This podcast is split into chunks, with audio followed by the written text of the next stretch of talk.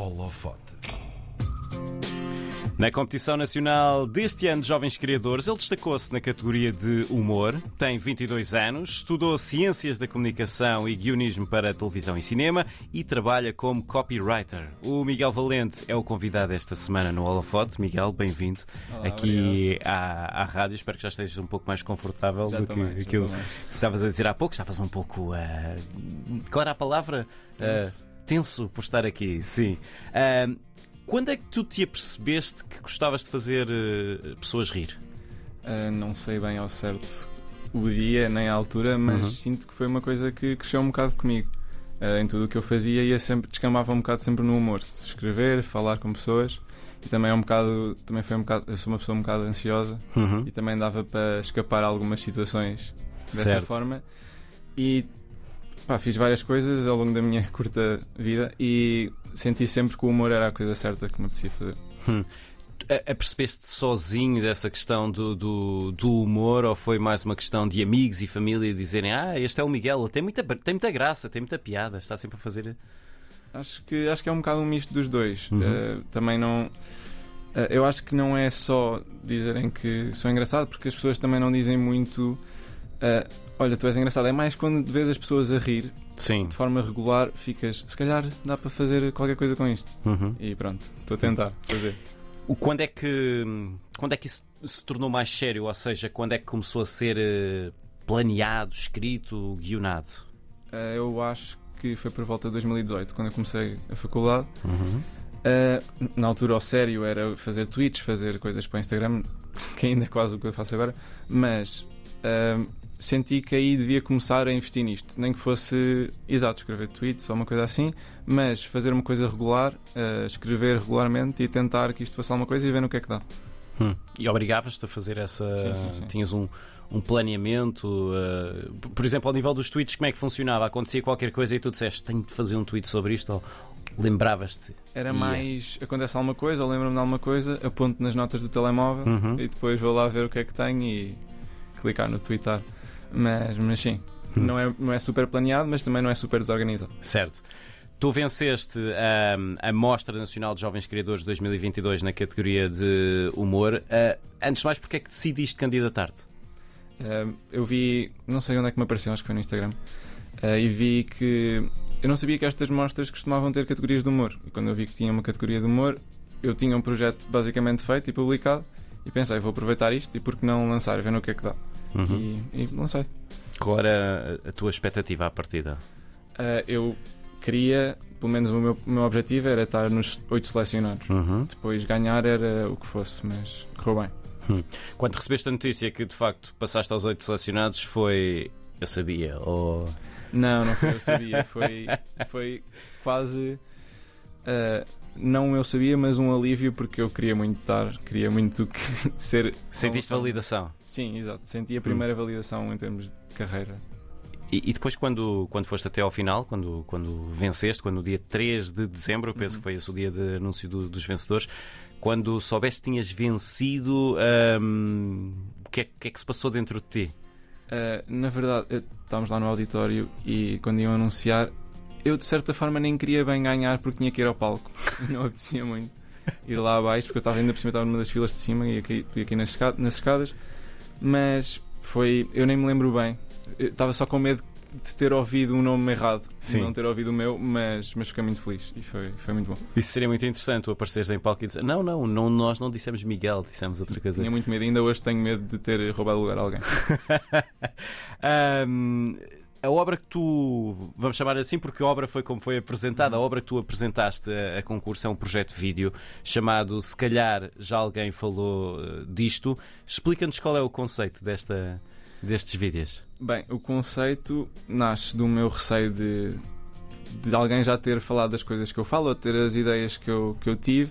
E tenho sempre esse medo de querer ser diferente, de querer ser original. Mas se eu estiver à espera disso, depois alguém de facto vai fazer primeiro do que eu. Portanto, decidi só lançar uma coisa e dizer coisas baseadas em temas. Cada vídeo tem um tema, e em cada vídeo eu proponho-me a fazer uma determinada atividade e acabá-la no final desse vídeo, enquanto digo as coisas que quero dizer, porque se calhar alguém já falou dessas coisas, sim, mas não enquanto fazia essas atividades. E que tipo de atividades é que estamos a falar? Eu já vi, já sei, mas queria que dissesse às pessoas. Estamos a falar, por exemplo, de fazer um vulcão, daqueles das aulas de ciências, com sim, argila, cozer umas calças, limpar areia de gato, pronto, vai dependendo. E quantas dessas atividades? Ok, a areia de gato sim, mas por exemplo o vulcão, tu já alguma vez tinhas feito aquilo? Foste aprender a fazer? Ou era só, o importante era só distrair um pouco as pessoas enquanto dizias coisas? Esse é o mais importante, é parecer que está a acontecer coisa. Mas fui de facto ver um vídeo no YouTube nos 5 minutos antes de gravar. E comprei os materiais e estive ali mais ou menos uma horinha a tentar partir a argila. Sim, também devia tentar cozer umas calças, não tenho certeza se correu bem ou não. E tu desafiaste ou chateaste ou obrigaste mais pessoas a fazer aquele projeto contigo? Tens alguém a escrever também contigo? Tens a filmar? Sim, tive muita sorte com as pessoas que me ajudaram, porque senão, de facto, diz sempre isto, mas isto não acontecia sem pessoas a ajudarem-me. Tive o meu amigo Duarte Moreira, que me ajudou a escrever, o meu amigo Duarte Laranjo, que me ajudou a filmar, juntamente com a minha namorada, a Margarida, e também tive o apoio de uma associação que se chama Enfim, que me ajudou com... Eu precisava de um green screen, por exemplo, para fazer as cores no fundo, e ajudaram-me com isso, e pronto, tive a ajuda de muitas pessoas, e agradeço muito a essas pessoas. Como é que tu estimulas a tua criatividade? Ou seja, como é que tu pões o teu cérebro a desenvolver ideias que depois podem resultar em conteúdos humorísticos? Eu gosto muito de ter ideias, mas depois às vezes tenho um bocado de preguiça de as concretizar. Mas o que eu faço é basicamente andar na rua ou estar em casa e tentar olhar para as coisas e fazer perguntas e perceber o que é que isto pode dar a volta a determinada atividade, a determinada coisa, ver o que é que uma pessoa está a fazer e pensar o que é que isto pode dar. E no fundo é ter essas ideias, apontá-las e depois sentar-me a escrever e tentar desenvolvê-las ao máximo. E é de simples começar o ponto de partida e depois começar a desenrolar e chegar a um resultado final? Ficas contente com esse resultado final rapidamente ou andas ali à volta muito tempo? Como é que funciona para ti? Para mim o mais fácil é o ponto de partida e depois o mais frustrante é perceber para onde é que eu levo aquilo e não fico contente com o resultado final ou inicial. Nunca fico contente mesmo publicando os vídeos, e ainda hoje olho para eles e penso, ok, isto não está bom, isto devia ter sido de outra forma. Mas eu acho que o que consegui fazer este ano foi tentar, e mesmo que as minhas ideias se calhar não estejam ao nível do que eu quero ou do que quero no futuro, é tentar e seguir em frente, porque nunca vai estar perfeito. Na nota biográfica que nós lemos e que penso que foste tu a escrever, porque referes lá que está desconfortável a falar de si na terceira pessoa, tu falas várias vezes de medo, de receio, de trauma, ainda que trauma seja uma hipérbole propositada para ser humor. Como é que se torna compatível este teu sonho de ser humorista com o medo de estar em cima de um palco, de estar em frente a muitas pessoas, de falar para uma multidão? Eu acho que é difícil ser compatível, mas eu acho que muita gente que faz isto sente as mesmas coisas que eu.